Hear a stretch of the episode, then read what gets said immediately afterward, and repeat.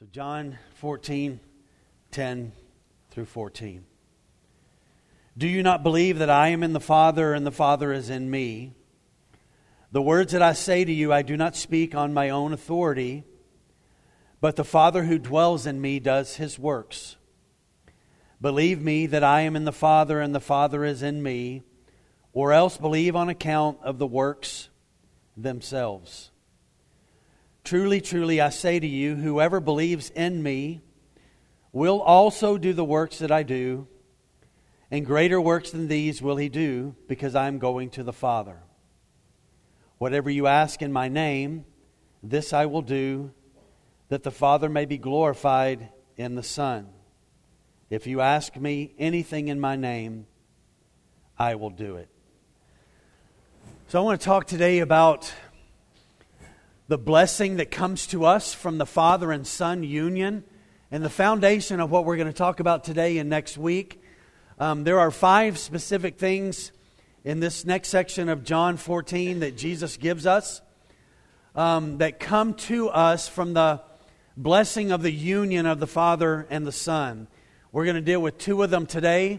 Next week, we will deal with three of them. But foundationally connected with this blessing is what Jesus twice said that we looked at last week. And it's in verse 10 and verse 11. Do you not believe that I am in the Father and the Father is in me? And then in verse 11, believe me that I am in the Father and the Father is in me. And so Jesus is going to speak today of the critical truths and blessings that come to us because of this union of the Father with the Son and the Son with the Father. And so this union of the Father and Son produces in us because we are in Christ, produces for us some of the greatest promises in our lives. And so, again, five really key things. Part one today, two. Next week, we will deal with three of those. As I look back over the notes yesterday, getting ready for today, um, I was aware of these five things, and particularly these two things today, um, how I so want them to be more a part of my life. Um, as you know, our our growth in Christ is always a process as we get older and, and deeper, and not everything is always working properly, right? Unless, unless you've mastered Christianity, and maybe you need to come up here.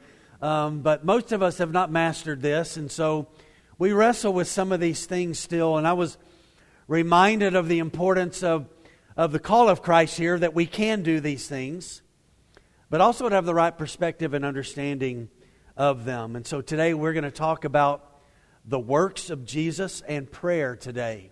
And what does that look like in our life? And want to make sure that we understand what Jesus is saying because um, on the surface, it would look like those who preach the prosperity gospel actually have a text to teach the prosperity gospel. Hey, the works that Jesus did, which were many and pretty amazing, not only will we do those, Jesus said, but we will do them greater than he did them. And then he says, If you ask anything in my name, he says there, I will do it. And so on the surface, it looks like there, there may be a, a foundation for the prosperity gospel, but I'm not going to preach the prosperity gospel. I think there's another meaning of what Jesus speaks about here that is important for us. But I guess in a sense, we could see how they have misapplied this in much of the teaching. Um, the great danger with this teaching in the prosperity gospel is this is that those pastors, preachers, conference leaders, whatever the case may be, tell people there's this great trove of blessing that is connected with God. And it is all yours for the asking. You can do greater things than Jesus. And then when those things don't happen in people's lives, there's an indirect or even a direct communication that says, well, the problem is not my teaching, the problem is not Jesus, the problem is you. You people aren't applying what's been made available to you. And that is terrible teaching. It is bad, bad doctrine. And that is not what Jesus is talking about today. So we will deal with that today pretty extensively because it's important for us to understand what does this mean that we do the works of Jesus and we will even do greater works? And what does it mean that Jesus says, um, Ask whatever in my name and I will do it? So let's go first of all to verse 12 and let's talk about doing the works of Jesus. Let's read 12 again, just make sure that we have it in our head. And what a blessing that we get to do this. We get to participate in exactly these words. Truly, truly, I say to you, whoever believes in me will also do the works that I do. And greater works than these will he do because I am going to the Father. As we've seen in the Gospel of John, when Jesus says, Truly, truly, he says that often he is saying, I'm about to say something really, really important. You need to listen to this. You need to heed what I'm about to say to you. So he's telling the 11 what, what, he, what he's about to say is really important. They really need to listen to it. And so he says, I'm saying this to you as the 11 so that you would get this. Whoever, first thing he says there, whoever believes in me. So who is whoever? Whoever is a reference to any believer who believes in Christ as their Savior. So that's the whoever. So whoever believes that Jesus is the Messiah, is the Savior, believes by faith, is saved of their sin by God's work alone. And the word believes there, so whoever believes, the word believes means to keep on believing. So, so listen to what Jesus is saying. Whoever has come to faith in me and continues to believe that I'm the source of salvation and you seek me and you follow me, you are the one who continues to believe, who will continue the works that I have done after I leave. Remember all this. This is in the context. Context is everything in studying the Bible. This is in the context of him telling them, I'm about to go away from you, and where I'm going, you can't come. Um, but I'm going to come back. Remember, their hearts were troubled. Verse 1 of chapter 14. And he says, Don't worry about it. If I go away and prepare a place for you, I want to remind you that I'm going to come back and I'm going to get you and I'm going to take you to be where I am. And so the context is his leaving. And he says that, as a matter of fact, those are the last words in verse 12. Because I am going to the Father. I am leaving and I am going away. And so the reference here is those who believe and continue to believe that Jesus is the Savior, they will the next part is, will also do the works that I do, and greater works than these will he do, because I am going to the Father. So there are three aspects I want to briefly touch on just for a second that the greater works or the works that Jesus did are tied to, that he's speaking to them about. First one is simply this it is tied to his leaving to the Father. So I'm going to go away, and then I'm going to entrust you to continue doing the things that I have been doing. Secondly, when he goes away, who's going to come? The Spirit's going to come. So he's going to go away. He's going to sit at the right hand of his Father in his exaltation. He will begin his great intercession uh, ministry during the church age. The Spirit will come and indwell believers at Pentecost. And thirdly, it will be the Spirit empowering Christ followers to continue the work of ministry that Jesus began. So we have to ask the question we've got to deal with this. What does all this mean? that we do his works, and even greater works we will do than Jesus. And so, as we begin to answer this very important question, there are multiple layers that are connected with it that we've got to peel back and look at to gain insight. So, let's talk about just for a moment what were the works of Jesus. Well, number one, he performed supernatural miracles. People with leprosy were cured. People born blind got their sight back. People who were deaf got their hearing back. People whose legs never worked had legs that worked. Shriveled hands worked, could open and closed. He raised the dead. He cast out demons. He performed supernatural miracles. Here's the second great work that Jesus did. Listen to this one because it's really important. Jesus taught exactly without error, word for word, the words of the Father, with no hiccups, no adding to them, no taking away from them. His preaching, teaching ministry was absolutely perfect. That was one of the works that he did, this teaching ministry. Third thing that Jesus did that was tied to all of that is that Jesus lived sinless.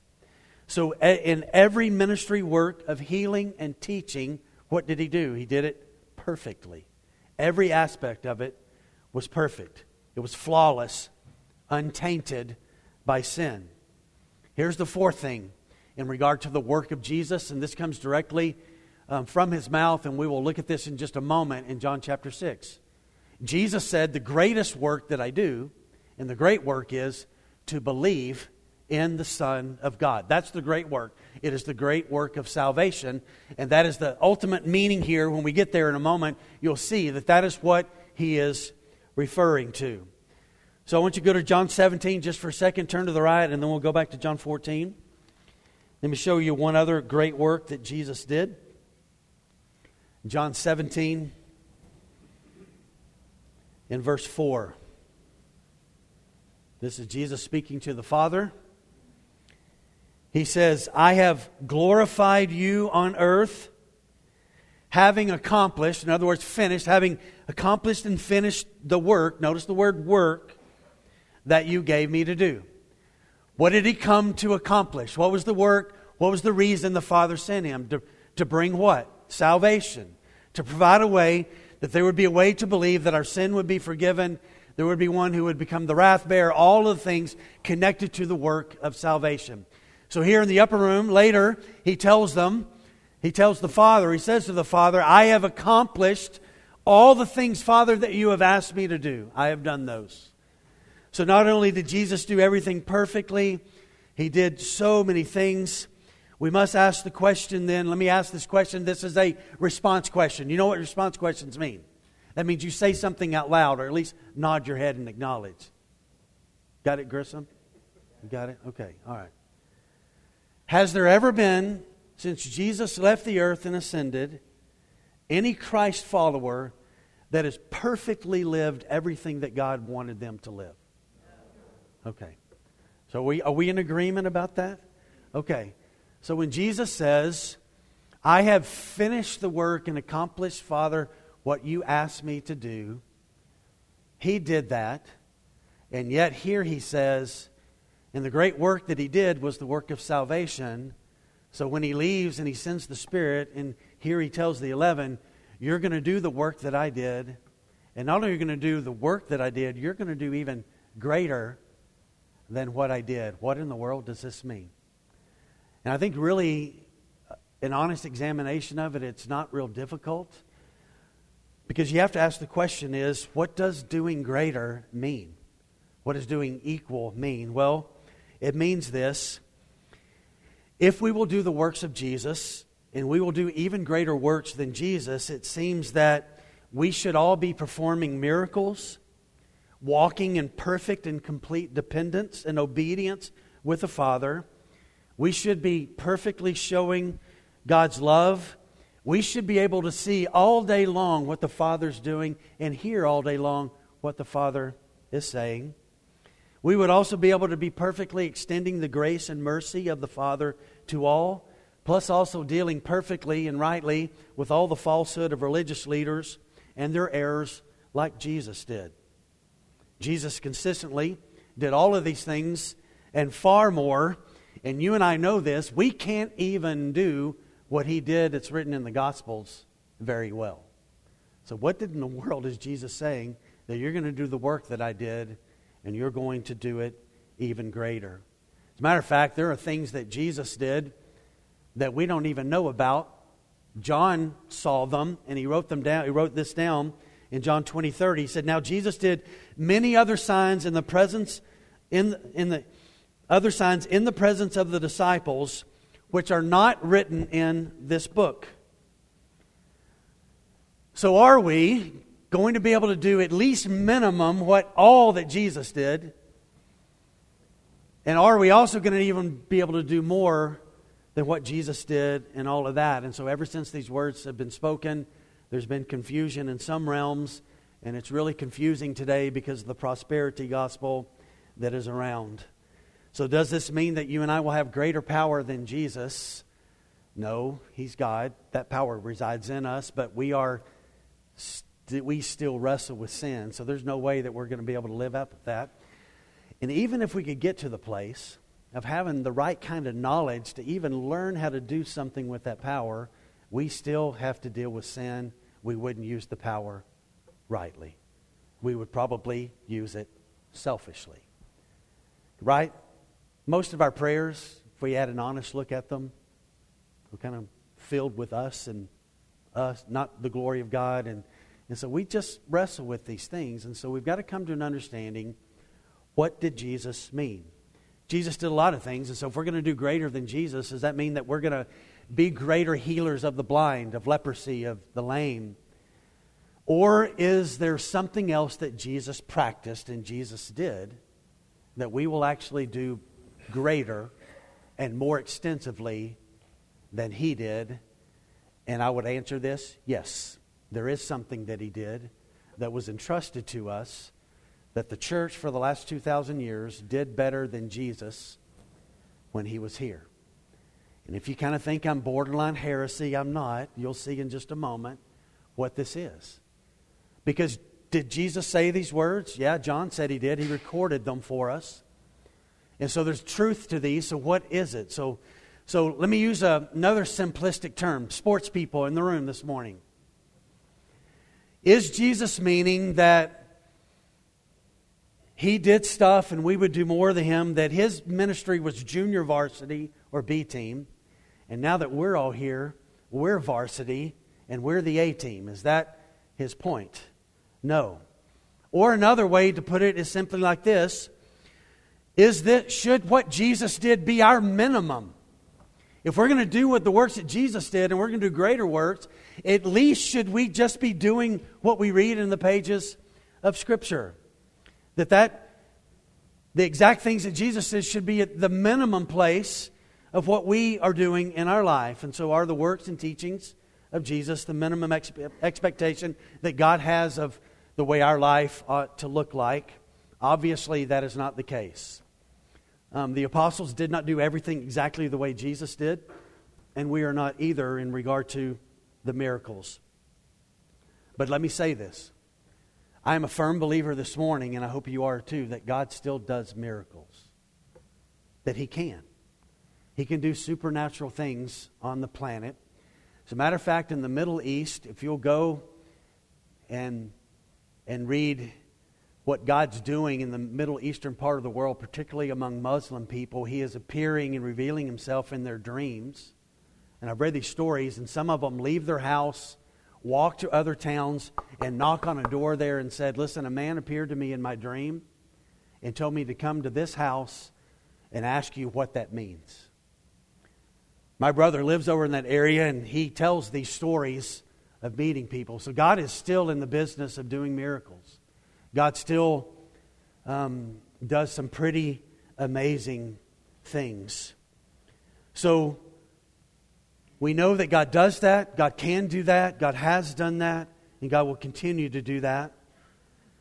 In the Bible, we see that Moses performed miracles, Elijah and Elisha. During Daniel's days, that's a joke for the youth. We've been talking about Elijah and Elisha. You gotta got to pronounce those, and there's no confusion.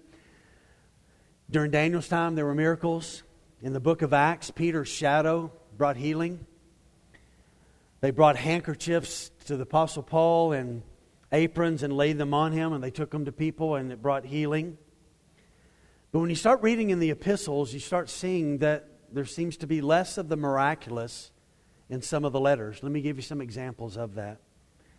Paul told Timothy in chapter 5, 1 Timothy 5:23, to drink some wine for his stomach problems. He didn't tell him to name it and claim it and just fix Timothy's stomach problems. That wasn't what Paul told him. In 2 Timothy chapter 4 verse 20, Paul has a companion named Trophimus. Paul's with him in Miletus, and Trophimus is sick, and Paul leaves him and goes on and leaves Trophimus sick in Miletus. If Paul had the ability to heal, why did he not just heal Trophimus before Paul left?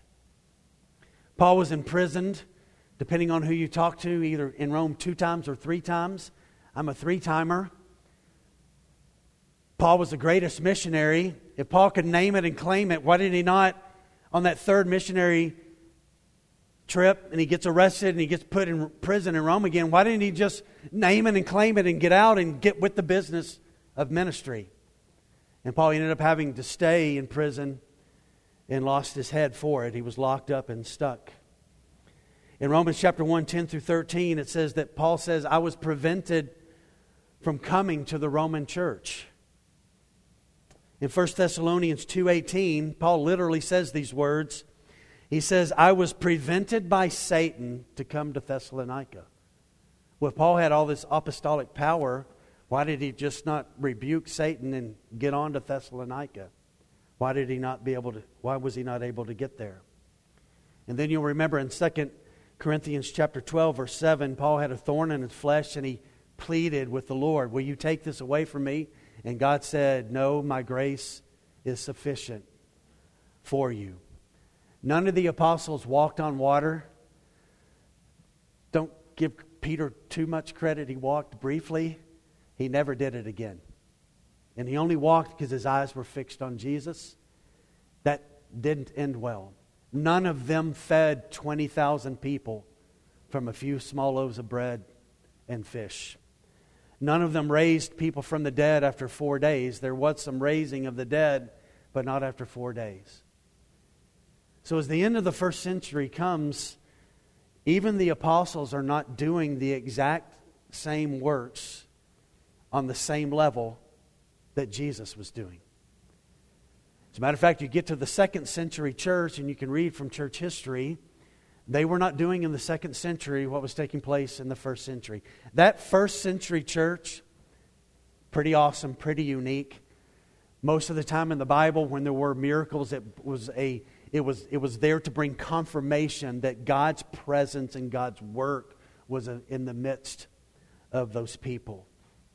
So, in the last 19 years of the church, there has not been a time like the first age now, we do know from Joel 2 that there will be a great awakening eventually, um, and there may be a lot more of these kind of things that will happen and take place. But we can only conclude that it's a false teaching in these days to say that we will do exactly what Jesus did in regard to the works and that we will do even more miracle works than Jesus because that just has not happened even with the apostles did that happen and that is not to be our minimum standard for what our life ought to look like. So, what in the world does it mean? Well, let me give you two things that people who are followers of Jesus have done more extensively in regard to the work that Jesus began over the last 2,000 years. Jesus is referring to more in volume in what was done, not in the exact nature and exact everything that he did in every aspect of his ministry. So Jesus is talking about quantity of work, not necessarily the quality of the work by doing exactly what he did with miracles. So here's two things. These will be up on the screen. What is the great work? We'll look at it in detail in a moment, but the great work of God is salvation. That is the greatest work. It's in John 6, and we'll turn to John 6 in just a moment. During Jesus' ministry on the earth, follow me, he was one person in one city, in one exact time, in one exact place, doing work there. The work that he did was incredibly powerful when he was doing that with a Samaritan woman or healing the blind man in the temple, healing the leper. He was one person doing the work he leaves and goes to the Father. And let me remind you something so awesome, so incredible. So he's around for 40 days. He ascends. He tells them to go to Jerusalem and to wait, that the Helper is going to come. When the Helper came on the day of Pentecost in Acts 2, Holy Spirit says they described it, Luke describes it like flames of tongues of fire landing on everybody. Before they just followed Jesus around and Jesus would teach and they would sit there and they would help out and they would watch Jesus teach. On the day of Pentecost, the Holy Spirit comes, fills every believer. Do you remember what Acts 2 tells us they immediately did? They went from the upper room down into the streets and they spoke the gospel in foreign languages. All these people from all over the world had come to Jerusalem, and so they're sharing the gospel in foreign languages. Watch, already on the day of Pentecost, this fulfilling of more work that the church would do was being accomplished. Multiple people are sharing the gospel. It wasn't just Jesus. 3,000 people came to believe on that day. We're not for sure if Jesus even reached 3,000 people in his three years of ministry. So, the point of what Jesus is talking about, you will do more work than I did, is gospel work. It is the proclamation of the gospel and people coming to know Christ. And so, right now, love this. So, yesterday, our friends in Asia worshiped on Saturday, but all over the planet today on Sunday, what have people been doing today? Proclaiming the name of Jesus. If Jesus would have stayed here, he'd have just been in one place at one time and in one hour. Yeah, we have technology today. We could video it, we could live stream it but he would be in one place. His plan was this. Let me tell you the gospel. Let me tell you the work. Jesus' plan was that you will do greater work. There are millions of people today proclaiming the name of Jesus right now. Jesus didn't do that when he was here. So, would the church, would the 11 do more than Jesus in regard to gospel proclamation? Yes, they would. And that is the reference of what Jesus is pointing to here. So, not only would there be more proclaimers and workers, but secondly, there would be wider geographical work. Jesus, outside of the Samaritan woman in John 4, and then in Mark 7, he dealt with the Syro-Phoenician woman. Those are the only two Gentiles that he had close contact with. He mainly dealt with Jews. What did the apostles deal with? Gentiles. They took the gospel outside of Israel. Jesus never took the gospel when he was here outside of Israel. You and I are in this room today. You and I are in this room today, and those who believe and have a relationship with Christ, because people began to tell the story of Jesus. And it continued to be told. And so the work has come to the 21st century. And we know Christ in the room today. So this is, this is the point. So all of this teaching about you'll do more miracles than Jesus did, and that will be, you'll do greater. That will be the minimum standard for you, is hogwash. That's not the point of what Jesus was talking about here. What Jesus was talking about is this, is that the church would take the gospel to the nations. What were the last words Jesus said? Go, start here, go to Samaria, go to Judea, go to Samaria, and go to the furthest parts of the world. Go do that. Because I Jesus is saying, I didn't get there, so watch. I'm going to be in you, so you take me because I'm in you. You take me there and you proclaim me to the people who don't know. D.A. Carson wrote about this text and he said, The greater works are those done on the basis of Jesus' death, resurrection, and exaltation. The greater works point to the power of, of the gospel to transform lives as it spread through the apostolic witness. And through Peter's preaching on the day of Pentecost, 3,000 people were born again, probably more than Jesus saw converted in his entire ministry. The book of Acts tells us how the message kept spreading, first around Jerusalem and eventually to the Gentiles around the Roman Empire. Now I want you to go to John chapter 6. And I want to show you why we know this is what Jesus is speaking about in John 14 because he defines for us what the work of God is. John 6. This is the day after the feeding of the 5,000 men. Again, upwards to probably 20,000 people there that day. They wake up the next day and Jesus isn't around. It's pretty awesome the day before. So John 6 25 says, When they found him on the other side of the sea, they said to him, Rabbi, when did you come here? And Jesus answered them, Truly, truly, I say to you, you are seeking me not because you saw signs, but because you ate your fill of the loaves. Do not work for food that perishes, but the food that endures to eternal life, which the Son of Man will give to you. For on him God the Father has set his seal. Now listen to the question they asked. Then they said to him, What must we do to be doing the works of God? Now look up here just for a second. Here's our question. We want to do the works of God. You did the works of God yesterday. That's clear and evident to us. So, what must we do to do the works of God? And Jesus defines what the work of God is. Look, at, look what he says. So, Jesus answered them This is the work of God, that you believe in him whom he sent. Jesus said that over and over. The Father sent me. The Father sent me. I have been sent by the Father. So, what is the great work that we can do and can even do it more than Jesus did when he was here? It's the gospel work of missions. Let me give you an example. Jesus never left the borders. Well, he did as a kid, went to Egypt, but during his ministry, never left the borders of Israel. Never was gone from it.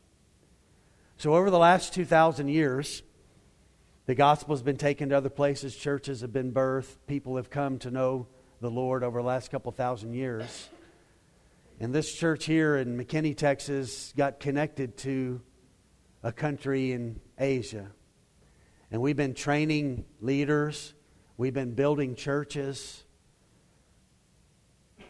We just saw pictures last week of 35 people as a result of our partnership there. Not that we, we did all that, they've done the work, but there's a partnership there. We have gone, we have done this, and there are people being added daily, added often in this country. Guess what?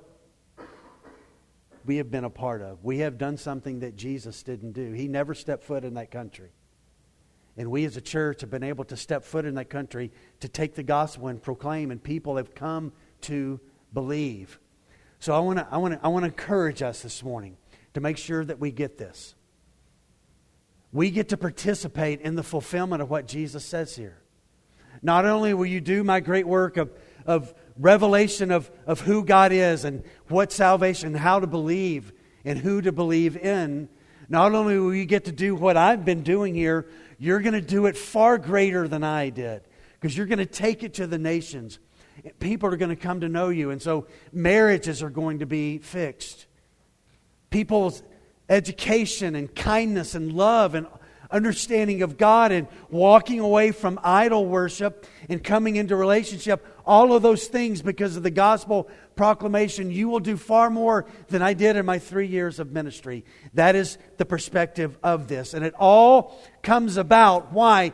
Because he goes to the Father. And when he goes to the Father, the Spirit will come. So, this is the point of what Jesus is teaching here. This is not that we're going to go out and our minimum is today we're going to heal about 10 blind people, and then we're going to raise some dead people, we're going to cast out some demons. Would be awesome to do that, by the way, today. But that's not what's going to happen. What does he want us to do? What is the work? The work is to do the gospel work because the work of God is to believe in him whom God has sent, and that is Jesus. So we're going to talk about Jesus. And as we do that, it does something significant. Let's talk about prayer now. Look at 13 and 14. Whatever you ask in my name, this I will do, that the Father may be glorified in the Son. If you ask me anything in my name, I will do it. So, on the heels of what we have just talked about in verse 12, it will be through prayer that we will need to be empowered by the Spirit to take the gospel and do this greater work than Jesus did in taking the gospel to the nations.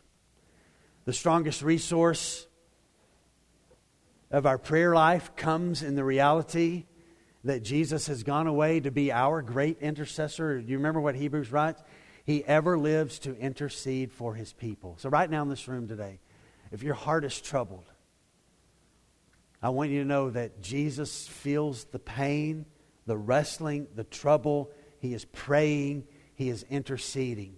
Not only is Jesus doing that, but Paul told us that the Holy Spirit does that as well. In Romans 8 26, likewise the Spirit helps us in our weaknesses. For we do not know what to pray as we ought, but the Spirit Himself intercedes for us with groanings too deep for words. I said it earlier context is everything. It's everything. What's the context? The context is doing greater works. We can't separate 12 from 13 and 14. The context of all of this is Jesus is going away, and these 11 are going to continue the work of Jesus. So he's teaching them what they are continuing to do. They will do the works of Jesus, proclaiming. Some of them will do miracles. They will. Some of these will do miracles. But that will fade out. And they didn't do them again all the time. The apostles did not do them all of the time.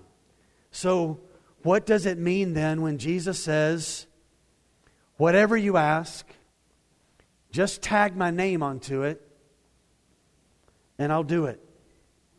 So, I brought something with me this morning a taco pinata. That's pretty awesome. I'm sorry it doesn't have any candy in it.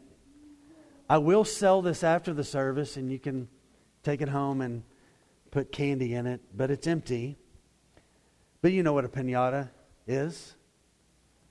Fill it up, take a stick, beat on it, beat on it until it begins to pour out really, really good stuff. Listen to me, church. Prayer is not a pinata where God is in heaven and He's holding all of the blessings, and we take a stick, the name of Jesus, and we just beat in the name of Jesus until what we want comes pouring out. That's not what prayer is. Now, we're going to talk about what prayer is by definition here in just a second. But we're not here just to hit God up in Jesus' name so that all the blessings come falling down to us. I think people who teach that ought to be hit with a stick, but that's a personal opinion. the big piece of big big key piece of this promise again is tied to the gospel work.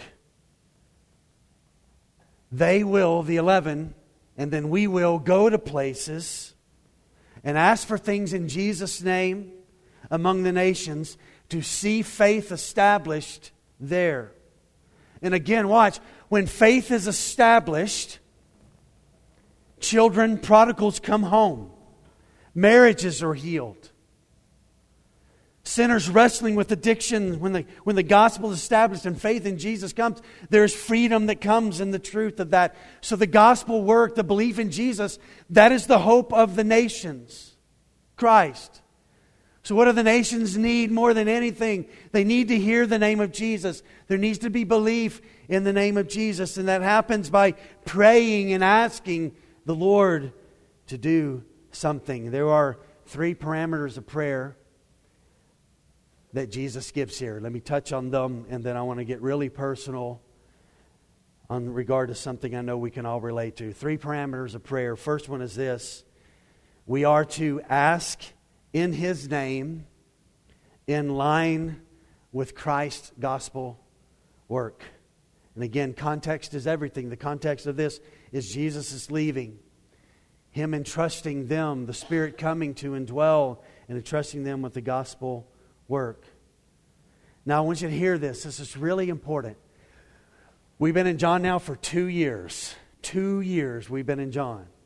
For about 18 months of that, from John 5 to now in John 14, we have seen Jesus say this in almost every chapter from John 5 on. I do not do anything in my own authority. I do things in whose authority? The Father's, right? God's. So watch this. In regard to prayer, G, the Father didn't say to the Son, okay, you have to only do the things that are connected to my authority. And when I'm going to go away, I want you to do things in your authority. Whose authority are we to continue to do and trust in? God's authority. not ours. And so, so Jesus wasn't asked to do things and say things in his Father's authority, not his own authority, though Jesus had great authority. And now, in turn, to say to us, well, you operate your prayer life in your authority, not in God's. We are to operate our prayer life in the authority of God. So He's not going to change things and tell us that we can speak in prayer of our own authority and just tag His name onto it, and He'll just make everything happen. The context of whatever you ask is tied to the works of Jesus and seeing belief in Christ come to the nations. Asking in his name is to petition him based on the merit of who he is and his character. John Piper said it of this phrase of this I will do and he talking about prayer he said we use prayer instead instead of using prayer as a wartime walkie-talkie to call in supplies for the battle we have turned it into an intercom to ask for more comforts in the den. And it's a war that we are in. And we need His work, and we need to plead with God, and we need to ask God to come. So we ask in His name in line with His gospel work. Secondly, we are to pray in line for things where the Father gets glorified in the Son. So that's the next part of verse 13 that the Father may be glorified in the Son. What this means is you're probably not going to get your Porsche you've been praying for. I can probably in confidence this morning say it's not coming if you've been praying for that. Maybe that's God's will for you, and that's a unique blessing. I'm not saying it's wrong to have a Porsche. That's not what I'm saying. I'm just saying if we're supposed to pray in line with God's gospel work, I don't know if the Porsche fits into that. You can get that done in a 75 Beetle. The gospel can go forth with that. So we are to pray in line with the Father getting glory in the Son. Well, what are some ways the Father gets glory in the Son when we pray for things? I got a bunch of things here, but let me just give you some of them. God gets glory when we pray for people's salvation. God gets glory when we pray for courage for other believers, like our Afghan brothers and sisters right now who are under the gun in Afghanistan. We pray for them, God gets the glory. When we pray for the health of the people of God, God gets glory in that. When we pray for physical healing, God gets the glory. James 5, calling the elders to anoint the sick with oil and to pray. When we pray for opportunities to serve in gospel ministry, God gets the glory. When troubled marriages find healing, do you think God gets glorified by that? Absolutely, God does. When prodigal children who've been away from the Lord for decades return home, does God get glory in that? God gets glory in that. When we expand the kingdom of God, God is glorified. When we establish and build churches, when we glorify the name of God in songwriting and singing, God, is, God gets the glory. And when we participate in the mission of God. And so, in the answering of prayer, we must pray in line where God is glorified. Thirdly, parameter of prayer, we are to ask in the name of Jesus. Verse 14 If you ask me anything in my name, I will do it. But again, let me just state here this morning this is not some one, two, three step formula to just add to our prayers and tag Jesus' name on for that, and everything's going to turn out the way we want it to. But our prayer should be aimed at and directed at the name of Jesus, the name above all names, the name that is, is the hope of the world. Our prayer should be in that direction. We don't ask on the basis of our goodness. Or we don't say, hey, God, I've been good this week. Got some things I want to lay out before you. We don't ever come on the basis of our goodness because we don't have enough. Are y'all in agreement with me there? We don't have enough. We come in prayer on the basis of His merits, of His goodness, and His love. So to ask in His name is to come to the Father through the Son as our great high priest and to ask Him to work and move. Prayer, ultimately, is not to be seen as God just always basically says no, and so we pray really hard to twist His arm to get Him to say yes. No. You remember what Paul wrote in 2 Corinthians 1? All of the promises of God are yes and an amen in Jesus. He's, he, he's the source, not us. So ultimately, prayer, watch, is to change us, not to change God. He doesn't need any changing. And we don't pray to twist his arm. We are changed as we pray, but not God. Two more verses. Listen to these. If any of you lacks wisdom, ask God, who gives generously to all without reproach, and it will be given him. But let him ask in faith, with no doubting, for the one who doubts is like the wave of the sea that is driven and tossed by the wind. James 1 5.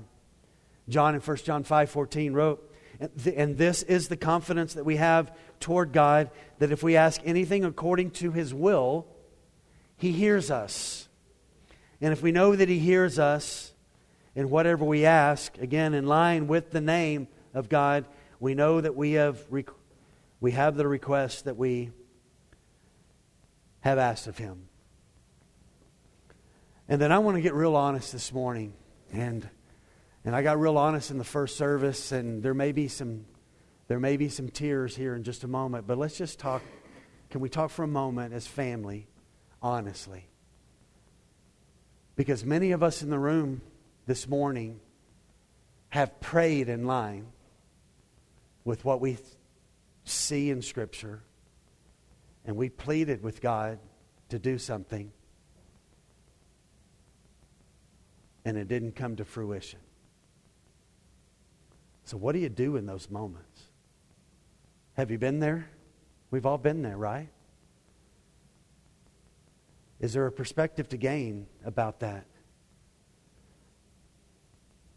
We, we plead with God, we ask God, we pray to God, and what if He has not done what we've asked? Many of us have prayed for family member salvation or for them to return to the Lord, and we've done it for years and years and years, and it hasn't happened yet. We prayed for marriages of close friends that were in our circles and prayed and prayed, and the marriages ended up in divorce godly parents for decades have pleaded with God for their prodigal children to return home in reconciliation. Missionaries have gone to foreign places and given decades of their life. They've lost family members there among the people they serve to never see a move of God in their entire missionary endeavor. So, did God hear or was he uninterested? We have just gone through that here our friend and brother Ren is we pleaded with God. So what what do we do? What do we do in the moments when we have prayed biblically and it doesn't seem the answer is there? I want to give us some perspective because I think this is important. Sometimes well, all the time we need to remember this, but sometimes the things that come into our life, God has a greater aim in our life than we have, and His aim always is Christ likeness. That's what He's aiming for all the time. And so sometimes God uses these moments of us pleading, praying in the will of God,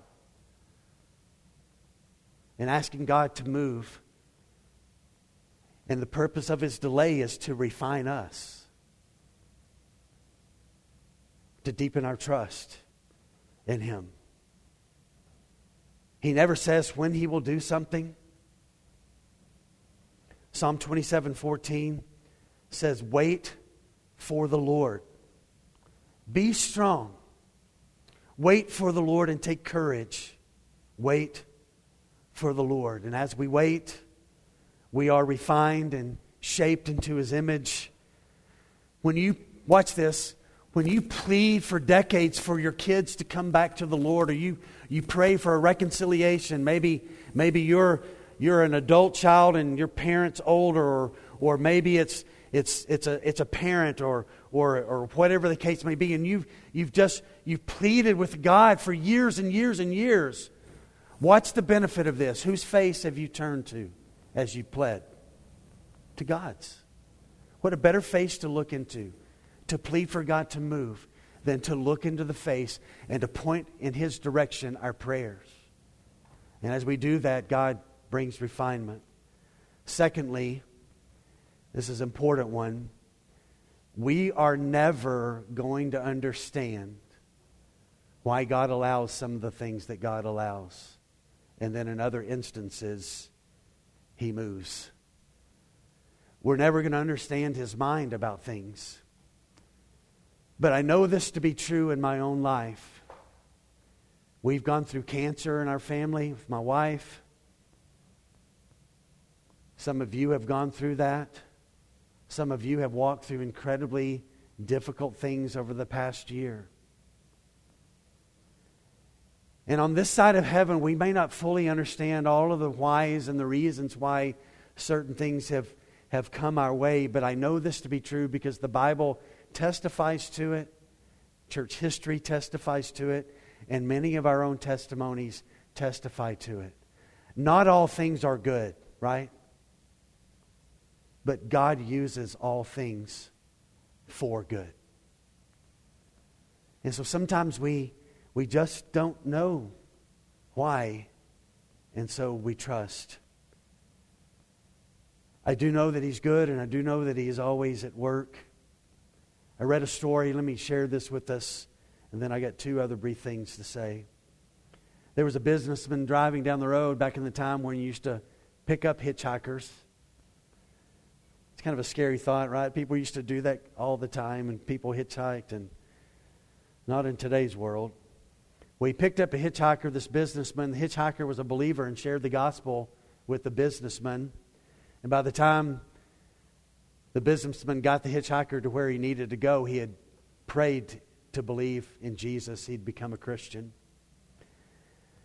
So right before he got out, he the businessman gave the hitchhiker a business card and said, "Listen, if you ever if you ever uh, come to Chicago, look me up. I'd love to see you again. I'd love to find out what's been going on. And so several years went by, and the hitchhiker eventually did make it to Chicago. He still had the business card, and he showed up to the office, and he walked in, and he came in, and he asked for the man's by name. There's a lady sitting there. He handed the card to her, and she just began to weep, and she was shocked, and, and she said, Where did you get this? So the man used the question to tell the story of how he, as a hitchhiker, had been picked up by this man and had, and had led him to Christ, and he had become a Christian that day. And the woman, again, just in tears, said, Well, that was my husband. He died not long after he dropped you off in a car crash. And I have been bitter at God all of these years that God never answered my prayer. And there at that moment, she realized that God had been at work and He had been doing things. And not everybody's going to have a story like this. But you know, when we get there one day, when He wipes every tear from our eyes and this old order of brokenness and hardness is just over with and, and this is done, we're not going to experience any of this stuff anymore. When we get there, we will see and understand that He had been ever at work in our lives and particularly in the hard, hard, dark moments of our lives. He'd been present. He'd never left us alone. And he'd heard every prayer, every pleading. He'd heard every one of them. And this is not a cop out for us. The world says, oh, you Christians, this is a cop out answer for you. You see, church, we must embrace the sovereignty of God. That He ultimately knows what He's doing when we don't know and we can't see it and we can't sense it. I must rest in His goodness. And His non answer and my pleading cannot remove my trust in His goodness. I must continue to believe. And this is the last thing I'll say this morning. Never stop pleading with God in line with the name of Jesus, in line with the will of God. Never stop pleading. Ask, ask, ask. Do you remember when Jesus gave the parable one day?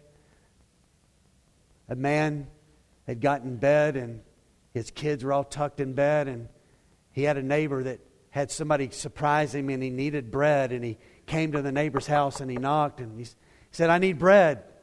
He said, Go away. All my children are in bed. And he said, No, I need bread. And he kept knocking. And finally, the man got out of bed and gave his neighbor bread. You remember the parable that Jesus told about the woman whose son needed help from a judge, and she just wouldn't stop going to the judge and saying, You can do something. You've got the authority, you've got the power. And Jesus in, in that parable says, What will the judge do? Well, eventually he gets worn out and he moves. Now, we can't wear God out. He doesn't sleep, he's never tired. But what's the point? Plead with God and trust. Plead with God and trust.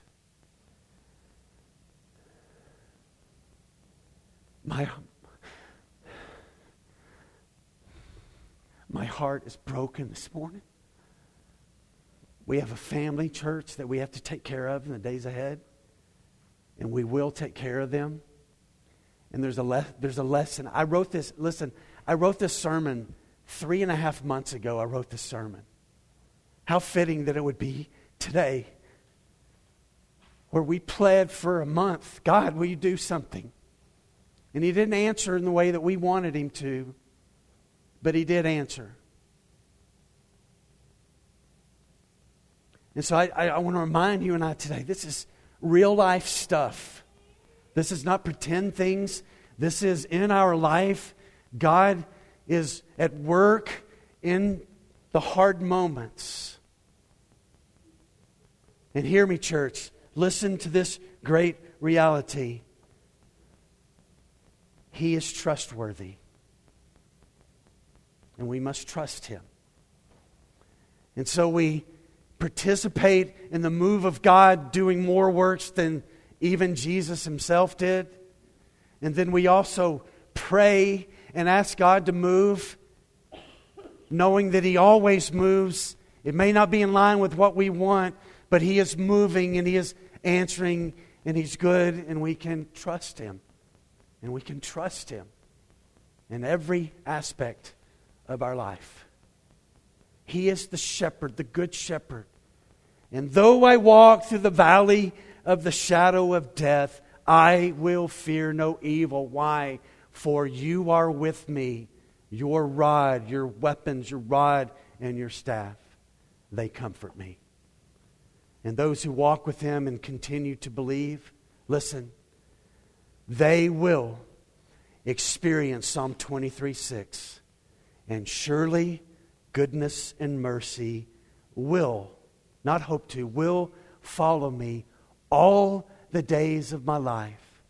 And when this life is over with, I will dwell in the house of the Lord forever.